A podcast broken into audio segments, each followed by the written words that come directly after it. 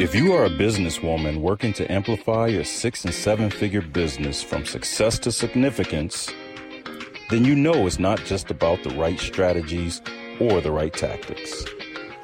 It's more and more about high caliber people around you, your team, your collaborators, and advisors that can open doors for you and widen your reach.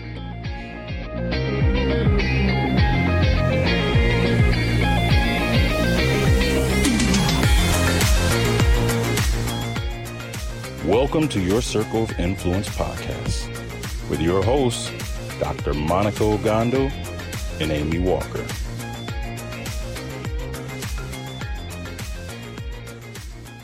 Welcome, everybody, to another episode of your Circle of Influence. I'm your co-host, Dr. Monica Ogando. And I'm Amy Walker. We are thrilled. You know what I'm going to say, right? We are what? We are thrilled. Thrilled. Delighted. Delighted. Yes. But you don't say delighted. It's delighted. Oh, I say delighted? Oh, yeah. Every time. Enunciating. We are thrilled, delighted that you are here with us. Because I am thrilled and delighted. It's true. I love this topic because it is the conversation that a lot of times people get trumped up on when building wealth or legacy. Particularly those folks that come to my program, Women, Wealth, and Worthiness, or its corollary brother program, Men, Money, and Mastery, typically have an issue with one or more of the 5 pillars of wealth building that we're going to be talking about today. Yep. And we, you know, it's a little bit of my magnus opus in the sense that it brings the stockbroker / financial planner / hedge fund manager background that I have, and then brings in some mindset and some, really business strategies that we can implement right away so that you can really build the wealth that you desire, and understanding how you do it in such a way that supports who you are as a person and who you want to be as a human being, the legacy that you want to leave. So I'm excited about today's topic. Love this. I actually have Monica, every time I do an event, one of my choir events, I have Monica come and train on this, because honestly, you cannot step into real business building and real scaling of your business if this part is not in order. Mm-hmm. I feel like you will self-sabotage, you will make mistakes.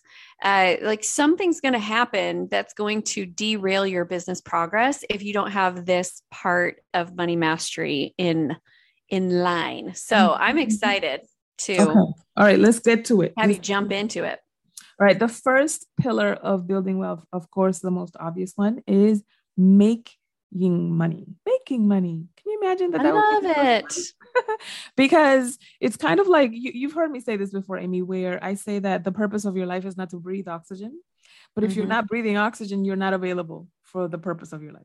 Right. And in the same way, the purpose of your business is not to make money, but if it's not making money, it also is not available for its purpose.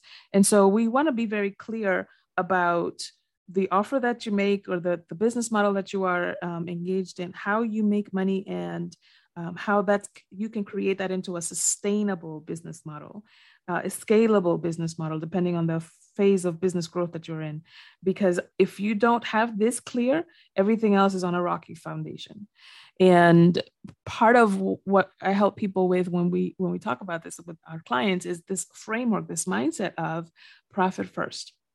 Mm-hmm. I highly recommend that you get the book, if you haven't already, Profit First by Mike Michalowicz, because typically when we do any kind of financial planning in businesses, we typically say sales minus expenses equals profit. And I want you to flip that on its head. I want you to go sales minus profit. And then what's left is expenses, right? Yep. And so when you do that, then you can claim, this is the profit margin that I want in my business. This is how much I want at the end of the year. And then plan around that. And, that requires some strategic thinking about your pricing, about your timing, about your launches, about your capacity in terms of building your team, et cetera, et cetera. And we don't have time to get into the weeds, but these are the kinds of things that I want you to keep in mind so that you're very clear about how it is that you make money, so that the rest of them will make sense. So that's the first pillar. Awesome. And I just want to say on that too, that sometimes people need to adjust their money-making strategies because they're inefficient. Mm-hmm. And so the amount of time that it's taking them to make the money is like energetically making it so they can never make enough money. Right. This is very, very true.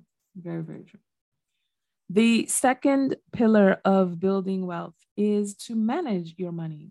Now, that sounds like a duh, I know, but I think of managing money a little bit differently. There are certain things that come due on an annual basis, on a quarterly basis. There are some unexpected expenses. And then there's like your regular churn, right? Just things that you have to pay on a regular basis, monthly, weekly, whatever the case may be. And so you want to manage that output of cash and you want to manage the input of cash in such a way that you can handle all of your commitments. One of the first things that I have people do is audit that cash output, and you'd be surprised what they'll find. They'll find that, oh my God, I have a double Netflix subscription. Or why am I paying for a software that handles, you know, my CRM, but I'm paying for 2 CRMs, 3 CRMs. Why am I doing that? And so when you can audit your cash outlay and your cash input, then you're in a better position to negotiate whatever's left in terms of, you know, do I want to continue paying net 30? Do I want to continue paying on receipt? Can I negotiate a lower rate on certain things, et cetera? So you're managing your input and your output in such a way that you're leaning out as much as possible. And that one can look kind of boring, but it's actually exciting. And Amy can attest to this. When Amy found some extra money that she didn't have to pay for, she was like, ooh, look at this money that I saved.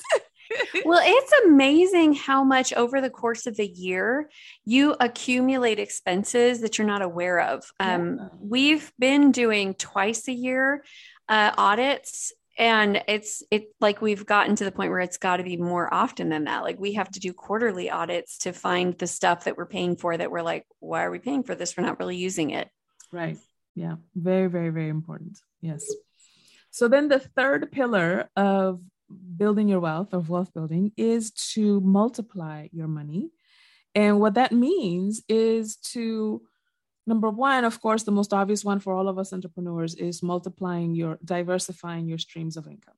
And that's not just within your business. Within your business, you might multiply your streams of income. For example, if you're a coach, you might have programs, you might have retreats, you might have courses, you might have on-demand, you know, one-offs, an audio, a PDF, a thing like that you can sell this way.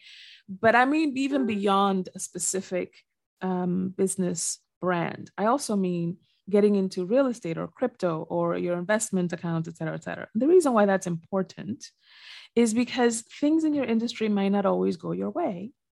And you might have some market fluctuations that are not conducive to your financial goals. And you don't want to be beholden to the ups and downs of an industry in order for you to meet your financial commitments. Mm-hmm. So when you diversify yourself by investing in the stock market or in mutual funds or EFTs or real estate or crypto or whatever, then you remove yourself from having to meet your financial commitments or your budget or your household, you know, promises, et cetera, just through your labor. It also allows you to be far more present, authentic, and in integrity with the clients that you deal with. Because you've probably heard, not all money is good money. And so you want to be able to say no to clients that aren't aligned with you or with your vision or who have a different work ethic than you, without thinking, I have to take this gig because otherwise I can't meet rent or mortgage, or I can't send the kids to the school that they want or whatever. Mm-hmm. You don't want that kind of survival pressure on your head. So when you multiply your income by diversifying your income streams and your businesses, you give yourself that level of breathing room. That's number three, is multiply your business and multiply your money. So now number four is to minister with your money.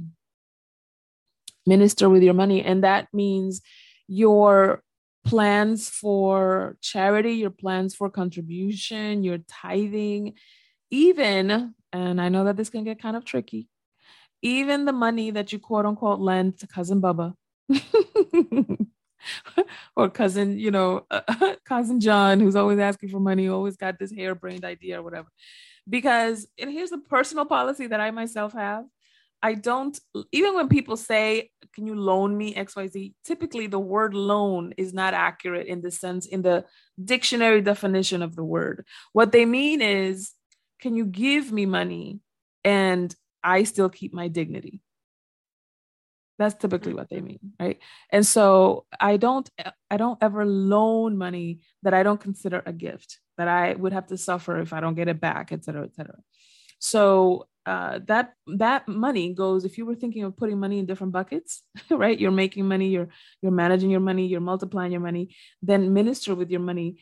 If you think of your budget, like 10% of your income goes into the minister with your money bucket, then that's all the money you have for gifts or loans or contributions or just tricking off money.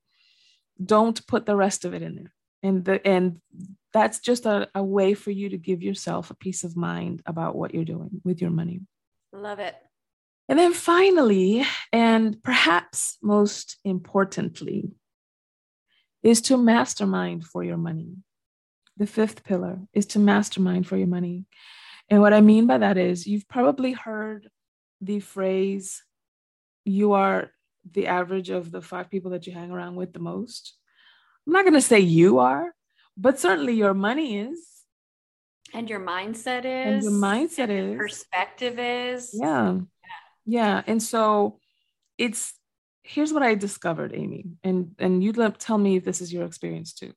People get really antsy when they talk about their money, particularly when they feel like they don't know what they're talking about, or what they have to talk about isn't anything that they would like to brag about. People who are making money and happy about the money that they're making have no problem talking about the money that they're making, because they're pretty proud of it, right? But when you ain't where you want to be, you're like, I don't want to talk about it. That's rude. Yeah. That's right? True. Now we have all these social, cultural mores about it. It's like, nah, you just embarrassed. That's all. Mm-hmm. So when you mastermind with your money, you get yourself around people who are very comfortable talking about money, even and especially when it's not anything to brag about, because that's the way that you can interrupt the snowball from getting bigger.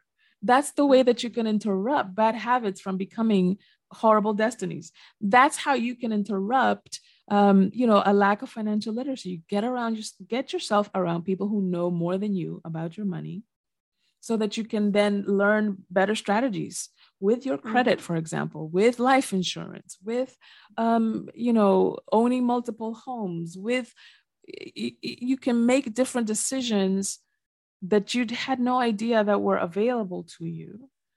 If you get yourself around people that you can mastermind around your money for. Let me give you an example. Well, and one of the things that I've noticed is that I don't know what to conceptualize until I see it in somebody else, right? Yeah.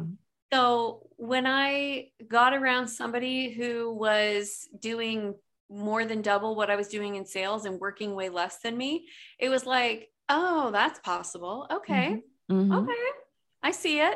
Being around powerful people who have accomplished or are doing the things that you're trying to accomplish is, I think, one of the best ways to accelerate. This is an accelerator, right? Yeah. Like if you don't have the first 4 in place, then it might not do for you what you're hoping. But when you have the first 4 in place, you're working on those, and then you put yourself in the space of masterminding, it accelerates the growth in all of the other areas. That's exactly right. Now I can almost hear somebody thinking to themselves, okay, that makes sense for me to get around people who are making more money than me and who know more about money than me, et cetera. But why would they want to be around me? And here's what I'll say. Well, you pay them, right? Like I have some really great connections that are like, have changed my life, and we are now friends. And it started out with, I paid them. That's exactly right. That's exactly right. So there's 3 ways that you can get around people who know more than you. So that you can mastermind for your money. And of course, the first one is to pay them, right? You want to pay an accountant that knows what they're doing to manage your, tax filings, to manage your tax strategies, et cetera, et cetera. Pay a coach to give you that bigger picture, to also get you around other entrepreneurs that they're also coaching, that are doing things bigger than you, better than you, faster than you, more effective than you, et cetera. So that stuff can then, to your point, Amy, that exposure creates possibilities. So when you can see it, you're like, oh, okay, maybe how do I implement this? How do I make this my own? Right? That's the second way is to, or the first way is to pay someone. The second way is to get yourself in the neighborhoods, in the professional associations, and this kind of requires, sometimes that does require payment, right? But like attend the conferences of people who have the information that you want, and then you offer them the information that they don't have that you have, right? Mm-hmm. So there are, for example, with, listen, let me tell you something about Amy Walker. Even though she and I are both business coaches, right? One of the things that I lean on Amy for is she's an amazing systems thinking person. I do not think that way. And so when we started this podcast, for example, she's like, yeah, and then we can just batch them all on Thursdays. I was like, what? A whole day? But then when I started getting, in the flow of things, it was like, oh my God, Amy, this freaking works. She's looking at me like, I know, girl, I've been trying to get you to batch your work. And so when, and she gets something from, she doesn't get systems thinking from me. Listen, that is not my ministry. Okay. But she gets something else. Right. And so this is the point that I'm making, that you're not supposed to get from people what they get from you. That's your gift. You bring something to the table, and you come to the table with something more than just your appetite, so that you can also be a contribution. Right. Yeah. So that's the second thing, is to getting around and elevating the people that you hang out with. That's why we call the podcast Your Circle of Influence, because when you amplify and expand your circle of influence, so does your consciousness. Yeah. And then the third way that you can mastermind for your money, that you can elevate your thinking around money, is to get yourself stretching. If I can hear somebody say, well, I don't have the money to pay a coach. Okay, fine. Well, I can't hang out in those rooms. Okay, fine. But you know that there are people who are doing it. You see it on TV, you see it on the news, you hear about what this entrepreneur is doing or what this celebrity is doing, et cetera, et cetera. You stretch yourself then. You make a decision, a risky decision that you've been delaying on, right? And so when you can do that, then you create the launching pad so that you can make the money to invest in a coach, to invest in a mentor, to get yourself into the room where it happens, as it were, because there are no excuses. We live in a society where you can literally get degree level knowledge from YouTube, people. No excuses. Yeah. You know, there's a fourth way too. Okay, tell me. The fourth way is you make the scariest, biggest commitment of your life, and you find someone willing to finance you. When I launched Amy Walker Consulting, I knew I needed a coach. Like, I did not know what it was going to take to get this business off the ground and running and profitable. And I did a $25,000 coaching program that I did not have any money for. I had zero money for this. I think my initial down payment was like $500 going towards $25,000, right? Wow. And my payments were $2,000 a month. And I remember the conversation that I had with my husband, where I was like, I will pay that payment every single month. And then the number that I had to make for my family was $2,000. Like, I had to contribute $2,000 a month. So I was like, all right, I'm already in at $4,000 a month. So that's what it is, just to break even. And I made that commitment that I was going to work for it and I was going to sell it. And there was one month where I had to say, can I pay this much now and this much in 2 weeks? But every other month, and there was one month too, when my husband was like, so I'm not trying to put any pressure on you, but I just need to remind you that, like, we have to pay rent on Thursday and you haven't put in your $2,000. And I was like, it's Tuesday. I'll have it today. You know, like, it just, I think that there are times when we tell ourselves we'll make the investment in ourselves when we have the money, instead of saying, I will make the investment believing in myself that I will create the money. That's a different mindset, friends. It's risky, but it sure pays off. Yeah. Yeah. So, you know, typically we have a listener challenge when we have guests, and we don't necessarily have a listener challenge when it's just us, but I'm going to give you a listener challenge anyways. And that is, take those five pillars of building wealth and give yourself an audit. Where have you been taking ground in each one of them?